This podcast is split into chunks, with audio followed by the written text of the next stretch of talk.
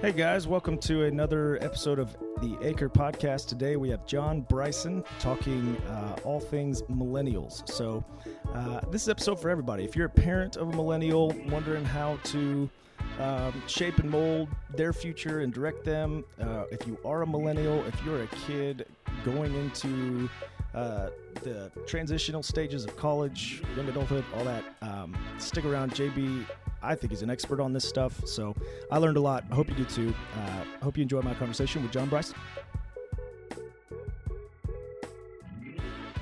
All right, well, John Bryson, welcome back. Welcome back. Glad to be back. It's been a minute.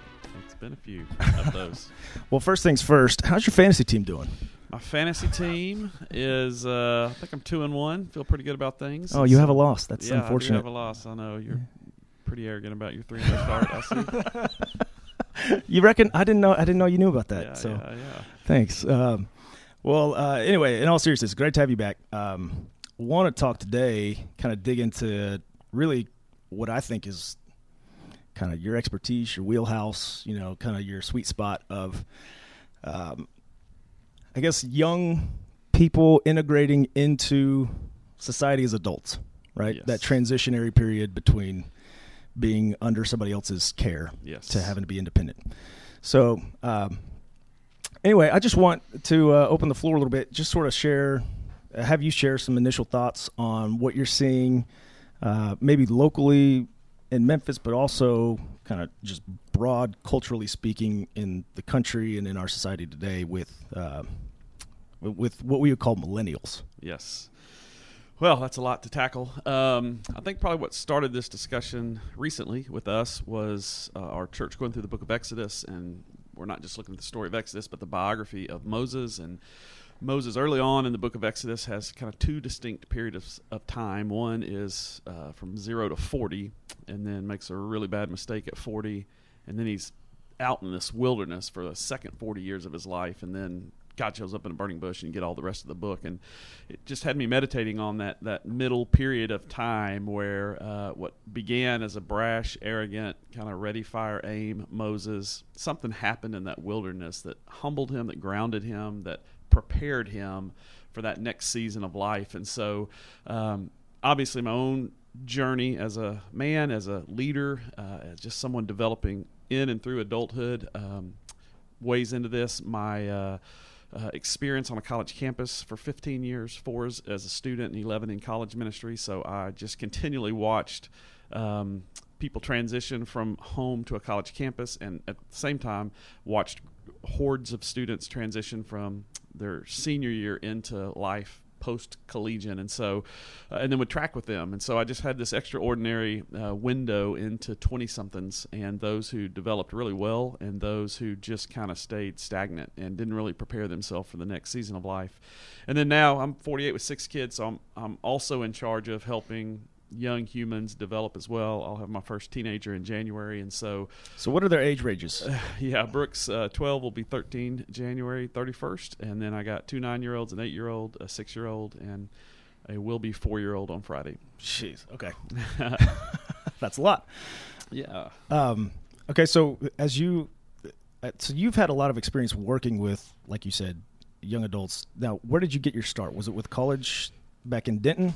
Yes, and so right after I graduated college in Kentucky, I moved to Denton to actually do a leadership development program. A guy named Tommy Nelson would take 12 guys right out of college, meet in his living room 4 mornings a week, and really teach us about life, tell us stories about what was going on in his life and other people's life that he was involved in, teach us Proverbs, teach us Bible, and just really kind of try to prepare us for the rest of life. And that was a very transformational year for me. Also, it was the first time I'd ever done any ministry, worked for a church. So I ended up going to grad school after that year, getting a master's in business, and coming on staff at the church part-time with the college ministry. And 3 years later, that became full-time and ended up being there 11 years total. What was the reasoning behind going and doing that program in the first place? Yeah, it was. It just seemed like my senior year of college, almost everything blew up. My plans, the girl I thought I was going to marry, the grad school I thought I was going to go to, just nothing felt right. Our baseball team lost 38 straight games. And I met Tommy during that year, and he introduced me to that idea, kind of like a gap year. Like, why don't you come down here to – we didn't have that language back then, but come down here and let me get your feet solid. Before you make all your major life decisions, what you're going to do, who you're going to marry, it'd be good for you to spend a year in my tutelage and let me teach you and train you. Did you know him before that? I had started tracking with him the year before, started listening to a ton of his sermons, and just really respected him. And he, at the time, was a 40-year-old guy who loved his Bible and could teach the Bible, and offered this, like offered a chance to mentor us. So you knew of the program from Kentucky? Yeah, I met him up there. He'd come up there to do a Fellowship of Christian Athletes conference, and then he'd come back the next year, and I ended up actually rooming with him and traveling with him a little bit, and so I got to know him better, and it just sounded like a year that I needed. So what was that decision process like entering into that program? I mean, what were the things that you factored in? What was the drive down like? I mean, what was going through your head? Yeah, it was pretty traumatic to all 4 years of college, basically, or the first 3.5 years of college, I just said I was going to go to law school. I had no idea what a lawyer did. It just sounded successful. It sounded like, I had a plan. It sounded, nobody would ask me any other questions. Yeah. Great idea. Cool. You got it together. Yes. And then I literally was home over Christmas, had taken the LSAT, had all my applications in line, and I had to fill out a housing form for University of Kentucky Law School. And I remember vividly walking to my mailbox going like, this is a deposit. Like, this will make it real. And I just couldn't do it. And I remember it started at home, walking back in and just telling. You had it in your hands? Yeah. Literally, it sounds like you would make that up as a drama. But I walked back in the house going, hey, I'm not sure what I'm going to do next year. I know I'm not supposed to do this. And man, you just knew? Yes. And it was one of those moments. I hadn't had very many of those moments, but that was one of them. And man, my parents handled it awesome. There was no shame, no guilt, no what are you doing? It was like, we want for you what the Lord wants for you, so let's figure that out. And then it just started to become clear I need to go get a year under my belt of life and leadership, and then I can always do this in a couple of years or later, or let's figure out what I'm going to do. When you were growing up, did your parents were they kind of hands off, or were they as involved as they sensed they needed to be and just let you be independent? Like, yeah, would have definitely fallen on the independent route, and I appreciated a lot of that. I think right after me is when some of the helicopter parenting and some of the over-parenting kind of became the norm, and so I had just enough freedom that it has served me well all my life. I mean, even in a little town I grew up in, starting in third grade, we had 1 hour off for lunch. So third graders through 12th graders got released from school. Like off campus? Yeah, we'd run downtown, eat at a drugstore or eat at a little restaurant, and just be back in an hour. Now, in third grade, and then by the time I was in sixth grade, like it was only sixth graders, so it's kind of we were the last class that kind of got to do that. But imagine the responsibility, you know, how terrifying that would be if you let my third graders run loose for an hour. But also, what a gift that was to learn how to manage time and learn how to be responsible and learn how to come back and all those kinds of things. I have a second grader. That thought is terrifying. Isn't that crazy? Part of that small town, but part of that's like, man, that. I admire a lot of that. Yeah. So my parents, I kind of grew up, I feel like we were kind of that last generation that kind of did that. You know what I'm saying? That we got to kind of roam, and there's no doubt in my head, those are the early seeds that would make me move to Texas on my own. You know, 11 years after that, moved to Memphis, not knowing anybody, to just go, man, I can make transitions and I can do this. And transitioning is hard, but we do hard things. So then, was there a lot of unknowns going into the Dallas move? Or not the Dallas, but the Denton move? Yes and no. In my mind, I was going for 9 months and then coming back home to Kentucky to either go to law school or go on staff at the FCA or do some of the things I was comfortable with. It was during the end of that year where I met a female Texan, and the church said, hey, we think you're pretty good at ministry. You ought to consider doing that, continuing to do this. So then I committed to kind of 3 more years in grad school, and then I would go back. But at the same church? Yeah, and so as I ended up going to seminary, so it was my 11 years there, it felt like a series of 2 to 3 year commitments. Gotcha. Just, all right, I'll commit to this next window. But you were there for 11 years? Yeah, 11 years. And during that time, you got your seminary degree. You were Were you pastor of college? I was the associate pastor for 3 years, okay. And then became the college pastor for the last 7 or 8. Yeah, I was the farthest thing in my mind ever to go into vocational ministry. And so that first year I volunteered at the church and just, man, I cut up vegetables and I was driving a school bus. And I was telling some young guys the other day, like, that year of obscurity and mundaneness, and then later I learned biblically, like, God does so much in our soul in those kind of wilderness years of obscurity and mundaneness where we learn. I had to learn to be faithful in the little things and be faithful to a boss and to be a good worker. And just now in hindsight, it was just learning to be faithful in the midst of obscurity and mundaneness. And what I was sharing with that young group was like, I'm so grateful social media didn't exist in 1991 because I'm not sure I could have endured that year if I was looking every day at the life of my peers, going to grad school and buying a car and experiencing a real job. I would have short-circuited God's development of me because of comparing my life in that moment with other people's life. Man, that makes a lot of sense. I was actually going to ask you to expand on that because I remember, I mean, I went into ministry at age 25 and just went in thinking, like, they should hand me the keys to the church. Yeah. Like, yes. I pretty much know all the things, so just let me run it. And obviously that's not the way the world works, but I was going to have, when you were driving, there's a funny story you often share when you made your way down to Denton, what that first day was like, sort of set the tone for the coming year. Yes.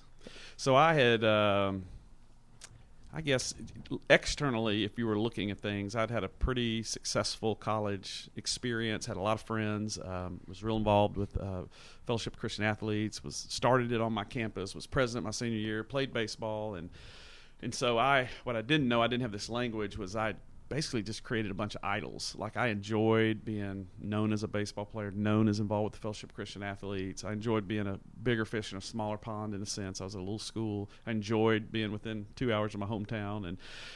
And I now here I am driving to Texas, and I'd never been west of Memphis, and I'm driving across Arkansas, which I always say will make you cry anyway. But, like, I'm literally crying as just all that's, I'm leaving all that. All that is gone. It's kind of like when Abraham, you know, God asked him to leave Ur, not knowing where he was going. And so I had no idea what life was going to be like, look like, and ended up, pulling into Denton, Texas. And Tommy Nelson was a little surprised to see me. He had made that offer, and I hadn't really followed up much, and I just showed up, and I guess I thought probably my own entitlement, you know, they'd have a place for me to stay, or I'd stay with somebody in the church. And he's like, man, you gotta get out of here, find a spot. And anyway, I caught him right as he was taking John Clark, his son, to go shag fly balls, and I'd kind of dressed up to meet him. And so it's August 18th in 120-degree Texas, and I'm in a starched clothes and khaki pants and a button-up, and we go to the baseball field, and for like 2.5 hours we're hitting fly balls, and like I'm just watching the back of Tommy's head as he's pitching to his son, and I'm like, what am I doing? Like, what in the world has happened? A little bit different than law school. A little bit different than law school, yes. I am absolutely unknown in a brand new town, and that's the greatest thing for me. It's the greatest thing in the world for me to just have to toil in obscurity and mundaneness while God was developing me.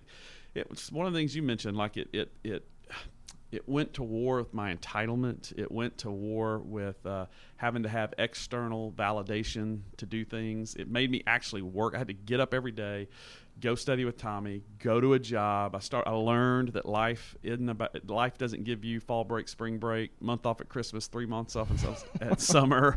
Like, work is hard. You know, weeks are long, and then next week there's another week of work. And so, like, I had a boss I had to satisfy, and then 2 bosses I had to satisfy, and having to endure in less than ideal circumstances and situations just creates in you a confidence that, man, I can endure, and there are bad days, and there are bad months, and there are bad weeks, and I'm not entitled to perfect work conditions, and I'm sure not entitled to that at 23 or 25 or 27. And so were you thinking that at the time? Oh, though? No, this is all hindsight's 2020. Right. But they were some of the I did have the gift of Tommy coaching me, and even some of the things I say, I'm sure were direct quotes from him. Learn to be faithful in the little things. I'm sure he taught us that day one. And so he was casting a vision for us. And we were all that way. Like we'd all been, he had met us at some FCA deal or presidents of our own FCA or Campus Crusade or Campus Outreach. And so here we're all going through that together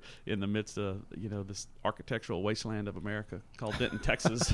And and we're just laboring away every day. 11 years college ministry. What? Yeah.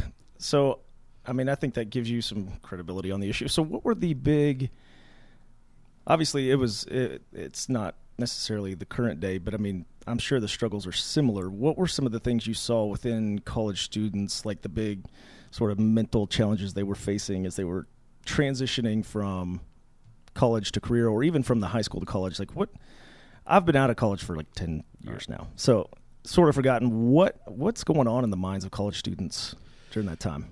Yeah, you know, I'm a little removed from it myself, but I would imagine some of the issues are similar, and that's why, you know, when I talk about young people or that decade of our 20s, like I'm not picking on millennials per se. I do think there's some unique cultural shifts that have made some unique challenges for those in their late teens and 20s today. But first of all, college is a complete fantasy world. Like it's awesome. It's a lot of fun, but it is like all the privileges of adulthood with none of the responsibilities. And so if you don't understand that that at some point, you know, it's also a training ground. And if you're not using that to develop, then it's not like there's, I tell young folks all the time, it's not like there's just, I feel like we can live completely irresponsible lives in college, you know, doing just enough to get by.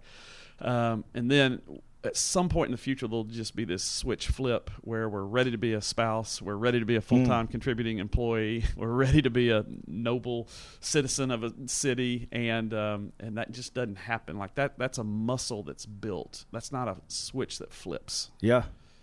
Man, I can attest to you can just sort of squeak by in college. Yes. So the when you were doing your 11 years of college ministry, was that part of were those students? Did they grow up within the helicopter parenting that you're talking about? Some of them did, definitely. Some of them did. There were.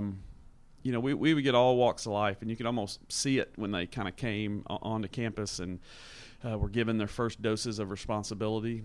Some of them weren't used to functioning apart from a parent making all their decisions, and some of them, you know, I even saw that when I was in college. I went potluck on a roommate, and my roommate, I remember we both had the same history test, and we came back, and our phone started ringing. It was a wall phone, if you can imagine that. Remember that? With a cord? Yeah, and it was like his mom asking how he did on his tests. And I remember thinking, my parents don't even remember where I went to college, I don't think. You know what I'm saying? Like, how does his mom know he has a test? And so I think there's both extremes. Some parents go to school with their kid. In fact, I was just told by a family at Mississippi State this year that they had to unpublish all the professors' emails, not because of the students emailing them, but because of the parents emailing them. And so, like, it's that that just continual helicopter, I'm going to go cover and parent my kid well into what should be their adulthood beginnings, and they just prevent that from happening. Yeah. My wife taught 10th grade algebra in what was considered the best school district in Dallas, or in Texas. And man, she only lasted 1 year because of the parents. Wow. I mean, if their kids didn't get a good grade, it wasn't the student's fault. That's exactly right. It was the teacher's fault. Yeah. She also coached volleyball, so if their kid wasn't starting on the volleyball team, it's the coach's fault. It's a personal vendetta, not that their kid wasn't good enough. That's right. Well, I guess as a parent of 4 kids, I feel the tension too. What is the alternative to in today's culture? Like you said, back in the day when you were in 3rd grade, you could just leave school and you could leave the campus, run downtown, and come back. That's not today. Nope. And so as a parent, whether it's a parent of young kids or teenagers or, you know, people, young adults, what's an alternative today to actually give kids an opportunity to develop that independence? Meanwhile, your natural instinct is to protect them. Sure. You know? Yeah, well, I'm working that out real time, so let's do another podcast in a decade, and I'll speak like I'm an expert. But I do think it's got something to do with the beginning with the end in mind, so knowing I'm raising my kids to release them. And so, you know, that I am 18 years with them, Lord willing, under my roof, and then another 4 that are going to be transitional, and then boom, they're out. A vision to do that. Secondly, just again, I don't think it's 1 or 2 or 3 humongous decisions. I think it's like lifting weights. It's the beginning to build a muscle in them of personal responsibility. And so I had a 9-year-old yesterday tell me, "Dad, I'm bored." My response is, "I believe you. It's not my job to make you unbored. Yeah. It's your job to find something to do for you that stretches you and entertains." You know, and so just constantly, as appropriately, and we try to do something. For instance, at the beginning of every new school year, that's new for them to do. And so early on, it was maybe make your bed, or help make your bed, or don't come downstairs unless you're dressed. Like give them a new element of responsibility? Exactly right. Yes, a new element of them owning their day, their responsibility, brushing their teeth, them making their own breakfast. So I, for my 4 oldest now, you got this, or this, but I'm not pouring your milk on your cereal. Yeah. Like you can do that. And so you said your youngest can turn 4 this week. Yes. So are there things that you're already doing for a 4-year-old? Yeah, I celebrate in the earliest years, I just celebrate transition. So, man, when you go from a crib to a big boy bed, like, yeah, we celebrate that. When you go from sippy cup to big boy cup, we ceremonially throw away all the sippy cups. You know what I'm saying? We high five, and it's like I want a rhythm of transitioning into new seasons of life that mean new areas of responsibility. Okay, well, let's say somebody grew up in a home that didn't have parents that intentionally let them develop the responsibility muscle. Yes. What are you seeing with, say, not typical, but a large portion of people in their mid-20s? They're having to deal with social media. Yep. They're having to deal with sort of their first experience into a ruthlessly competitive world, mm-hmm. right? That doesn't care about their talent. So what are some of those things that you see with those people entering that stage, the struggles, especially with social media? What is all that? What kind of effect is that having? Yeah, well, I can just speak for the context of the young people I influence, the ones I pastor, the ones I teach, and like downline and emerging leaders. The personal mentor and discipleship relationships I have is I am constantly encouraging them. The most generic way I can put it is it feels like a lot of 20-somethings, they talk on a scale of 1 to 10, they talk like a 8, 9, and 10, and they can't do 2, 3, or 4. And so they'll talk about wanting to be one day an unbelievable spouse, have an unbelievable family, raise amazing kids, have an unbelievable job that has incredible influence and purpose and meaning, and have a great career as an amazing entrepreneur. And they're convinced they're going to do that. Yeah, and they want to change the world. So verbally, and on top of all that, verbally they're at 8, 9, and 10. Yeah, they can't get up at the same time 3 mornings in a row. Their roommates hate them. They can't hold down a job. You know what I'm saying? And yeah. It's just like the it's like lifting weights again. It's like, man, those are those areas of responsibility. As I learn to excel in them, then I'm building those responsibility muscles that allow you to live a pretty awesome life and or a significant life. And it's like I want to get them in the weight room. In the weight room of life, of a responsible life, is my plea to them. And it was bad when I was in the 20-somethings. It's worse now with the culture of parenting, where our culture is. Social media plays a part of that. And so it's just explain the culture of parenting.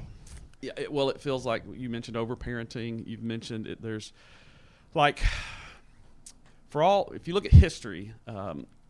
Like for most of history, like the 5 significant, I'm going to leave home, get a job, get my own home, marry a spouse, have kids. That tended to happen pretty quickly in all those 5 things. You kind of like in manhood language, you went from boy to man with those 5 transitions. Boom, almost it. Say them again one more time.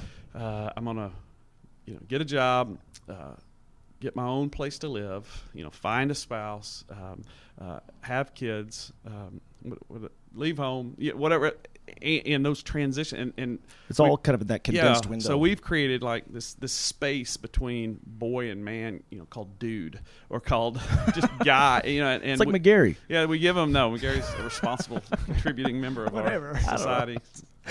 Awesome kids, husband, man. Awesome father. But it's like there's some very noble, legitimate reasons, you know, a 28-year-old's not married and not a parent and all those kinds of things. So I'm not speaking specifically to a specific situation, but it's like our culture's backed off our 20-somethings. It's given them like this mulligan of a decade to get out of college and live like you're still in college, and not really encourage you to take some of those steps toward responsibility, to the detriment of our 20-somethings. And so, like, I believe they are strong, competent, capable, you know, but it's when I say our culture, it just, like, I'll give you a tangible example. So I'm 48.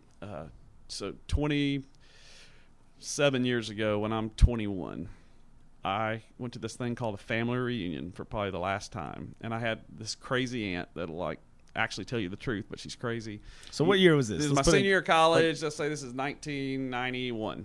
And so she's like, now where are you going to work and who you're going to marry? Like she expected post-college to mean career and wife. And again, that's not God's will for everyone, but like the family good pressure, the culture good pressure was like, okay, your adolescence is over, you've had your college time, your teenage time, now you're ready to get on in life. And since I've been alive, it's felt like, since my 20s, that expectation of, you know, whatever you want to call it, dude world, or just live, again, with the all the freedoms of an adult, but very few of the responsibilities, feels like it keeps extending, and to where, I apologize to 20-somethings that our culture doesn't help them more, that more parents aren't more intentional to coach them into kind of the fat of the bad of life, so they can contribute and feel. What do you think has caused it? I don't know. I think it's. I don't know. I wouldn't be smart enough to figure all that out. I've been more of an observer than really kind of dive in and go, man, what is this? You know, for me, it's always going to go back to, I promise you, it probably started with poor fatherhood, bad dads, you know, who abandon their family, or who don't, you know, aren't servant leaders in their home, who are really kind of coaching up their kids in truth and love. But I'm sure there's tons of other contributing factors. Because it's not just like they're getting a mulligan for 10 years. It's almost like they're expected not to do those things in their 20s. Right. You know, it's not like if you don't do it, it's cool. Right. It's like you shouldn't do it. Right. You shouldn't do those things. Right. And so that's kind of the big dramatic shift that I've seen. Is just people thought I was weird because I got married at 23. Right. And they're just like, why would you do that? Yeah. You know? Totally. And that was just like 10 years ago. Yeah, and so, you know, I'm not advocating for anyone to get married at 22 or 23. You know what I'm saying? But when you look at all those things, what I want to do, my heart in helping 20-somethings is, especially young men, is to just kind of help get them marryable. You know what I'm saying? Like I often ask them, like, would you marry you right now? Like, and how? And you're, you know, if you're honest, you'd say no. And that's okay. So what can you be working toward so that man, when that spouse comes into your life, like you can invite them into a life that is building responsibility, you know what I'm saying, and moving somewhere. What are the most common things you're seeing with those guys that make them unmarriable? Inability to work hard, addiction to pornography, growing indebtedness, you know, just requiring living on credit cards and consumer debt, and no real plan to deal with that, and or just kicking that can down the road, and then the pressure that puts on a marriage, and you can start seeing it cascade versus the other path, which is, hey, you know, I'm not sure when God's going to bring me a spouse. He may not, but in the meantime, I'm going to work on being faithful, you know, and some of this is, you know, culturally as well. There's this pursuit of comfort has led to this. Entitlement that somehow some of our 20-somethings, some 20-somethings I've interviewed, have somehow they literally believe they're due the job of their lifetime at 24 with perfect coworkers and a perfect boss and perfect work hours and an unbelievable pay. You know, that that life just hands you that because you're 22 or 26 or 28. They don't see that as a reward of the previous season. And because, man, I did this during this season, now I have the opportunity to step into this, and therefore they won't take a job before they'll take a job they don't like. And I say I'm sorry to them because part of what's created this is the wealth of America and the fact that people can live in 3,000-5,000 square foot homes. Fathers and grandfathers can afford to take care of financially a couple of generations. Like, you roll back the clock 100 years ago and there's 0.1 of 1% that could do that. Like, you can't move back in here after college because we're living in 800 square feet. We don't have room for you. Like, you know what I'm saying? Like, you can't. I can't afford to raise you into your. I can't afford to pay. You know, there were cell phone bills or your car insurance when you're 26 or whatever. Like, and so part of what has confused this is, man, family dynamics and wealth and some of the control of that. And so a lot of frustrated 20 somethings are frustrated because they still feel controlled by their parents and don't realize it's because they're financially dependent on their parents. Right. Or a guy will feel controlled by his in-laws while taking money from their in-laws. You know what I'm saying? And it's just like, you can't have both those things. Yeah. Like, the way to independence is to be independent. Yeah, I always thought that was one of the – I think when I first got here, I heard you talking about some of those things dealing with, you know, people wanting independence without wanting to take the steps to be independent. Yes, exactly. What those the 25-year-olds that come out and they think that they're due the best job of their life, all these different things that, you know, it's the trophy generation, yes, right? So everybody gets a trophy. Yeah. So do you think that in some way there's going to be – like a shift that occurs because that 24, 25-year-old is going to realize that they've been lied to. Yes. And they're going to realize very quickly that the world doesn't care about what they think how talented they think they are, any of that. So that person, that 24, 25-year-old, I mean, statistically speaking, they will get married eventually. Yeah.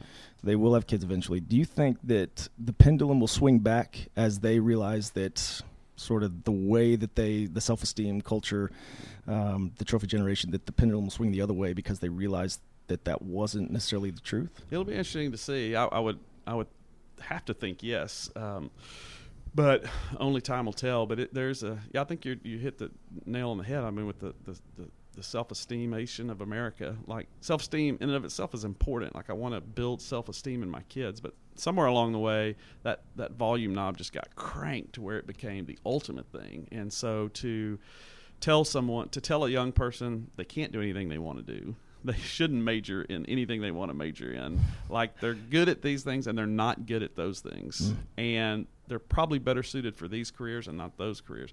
Like, that's tantamount to like hating on them. Like, you know what I'm saying? Oh, and what that does is, which is why I apologize to 20-somethings, is it makes them think they can do anything they want. It's like, it's a lie. Like you said, they've been lied to, that there is, they deserve an unbelievably comfortable, great life immediately.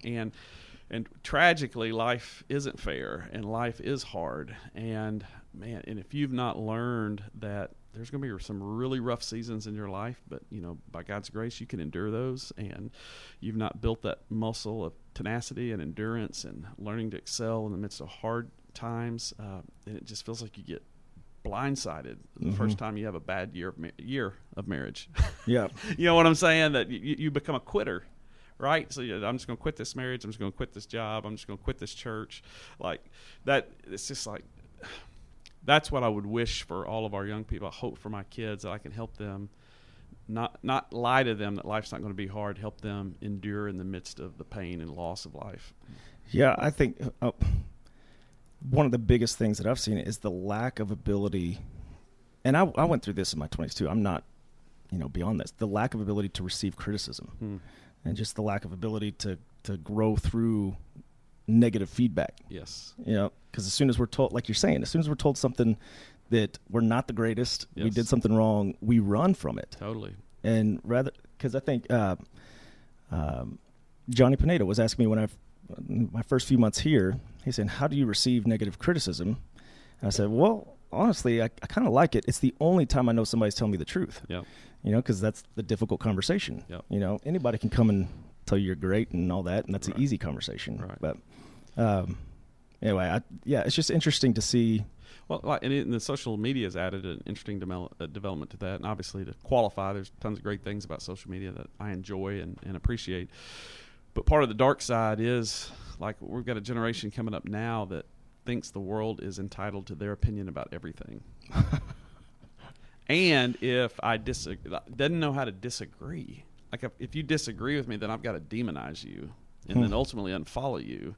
And so, like, I grew up in this echo chamber of simply feeling like, and I'm already telling my daughter, like, hey, you don't have to respond to everything that happens in life. Like, I tell people all the time, one of the reasons I got off Twitter is, like, people were making assumptions about me because of what I didn't tweet or when I didn't tweet or what I didn't retweet. John Bryson's not talking about this one? Or? Yeah, so obviously he you know what I'm saying? And I'm just like, good night, you know, like, the world's not entitled to my opinion on everything. You know what I'm saying? It's like, yeah. So, and somehow, it's not even an entitled to your opinion. It's the, there's that, but then it's also like, this sense that the world needs to hear your opinion. Right. You know? Exactly. Like, my opinion is something that needs to be out there. It matters, and it's important. And again, sometimes it is, and sometimes it does, but it's like, I'm not sure what that does to our psyche to feel like we've got to, and in 140 characters. So I've got to be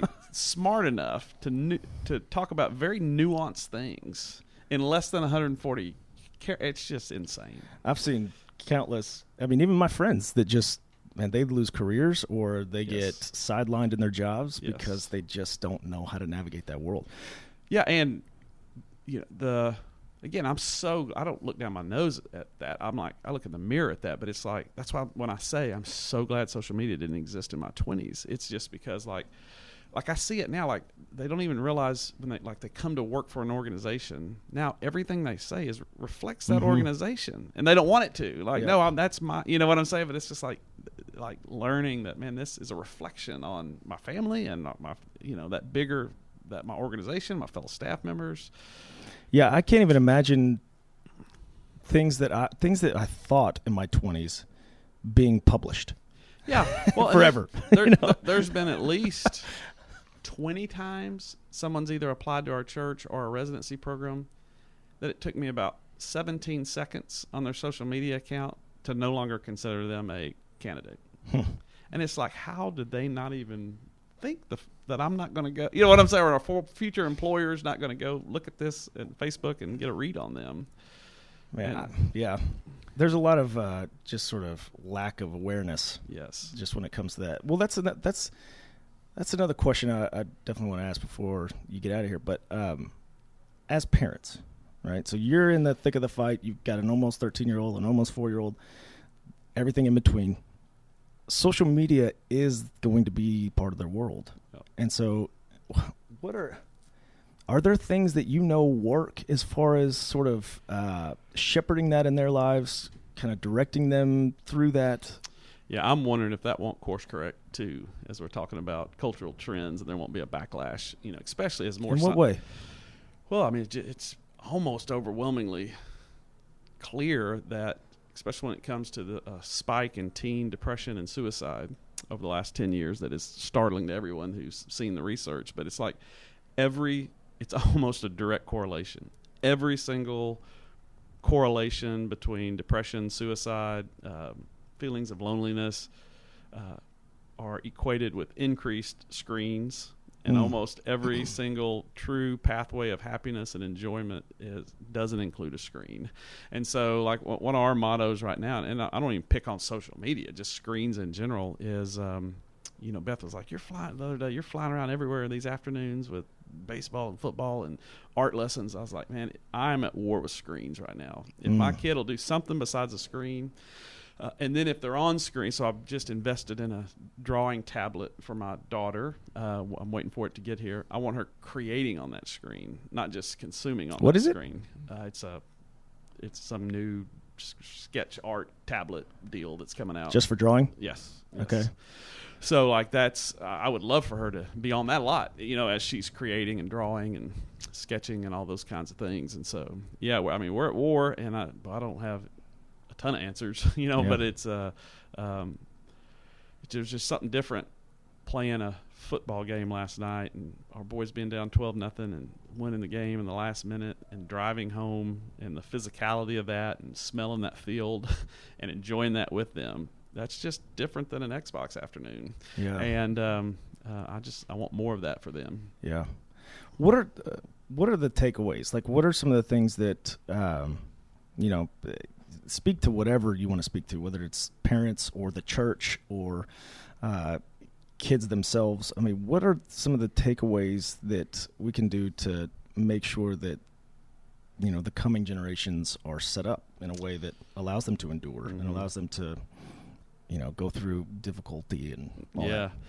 Well, I mean, it'll sound cliche, but like, you know, just the comfort of God's word, the multi-century generations of what it looks like to walk with God and trust God, and because I can fall into fear very easily. You know, just I was just reminding myself this morning, like, I took a walk and was just praying for my kids and just, all right, God loves my kids more than I love my kids. Like I can fear the future. I can fear how to protect them from the dark side of technology, and it can get overwhelming, but just returning to the fact that God loves them. And, you know, I want to model a presence for them. I want to model, to them a broken man who loves the Lord. And, I want to love them well.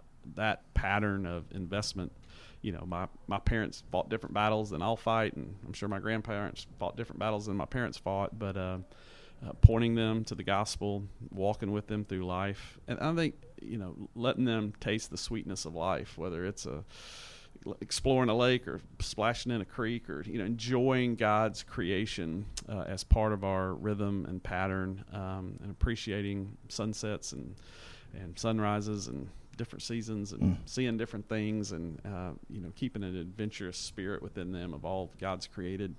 I don't know. I hope I'll be proud of having done that 2 decades from now. No, I mean, it's good to hear. I think, and like you were saying, if we're going to tell kids you can't do anything that you want, you know, you're hating on them, that kind of thing. Like, it's good for me to hear as a parent of young kids. Just, man, I have a tendency to overcourse correct. Yeah. So my 7-year-old, almost 8, she's talented at some things, and so she just likes to take the easy route with everything. Yeah. And so, you know, I always tell her, like, you're really talented, but that's going to be your downfall. Yeah. Yeah. You know, because you're just going to rely on that, and there's going to be somebody out there that's going to work harder than you, and it's going to leave you in their wake. Yeah. You know, I mean, maybe that's a little harsh for a 7-year-old, but. I mean, there's a lack of that for sure, of just sort of a demonstrating work ethic, and things like that that really do translate into the real world. But anyway, anything else you want to share? I think these are good discussions, and man, they're very humbling discussions.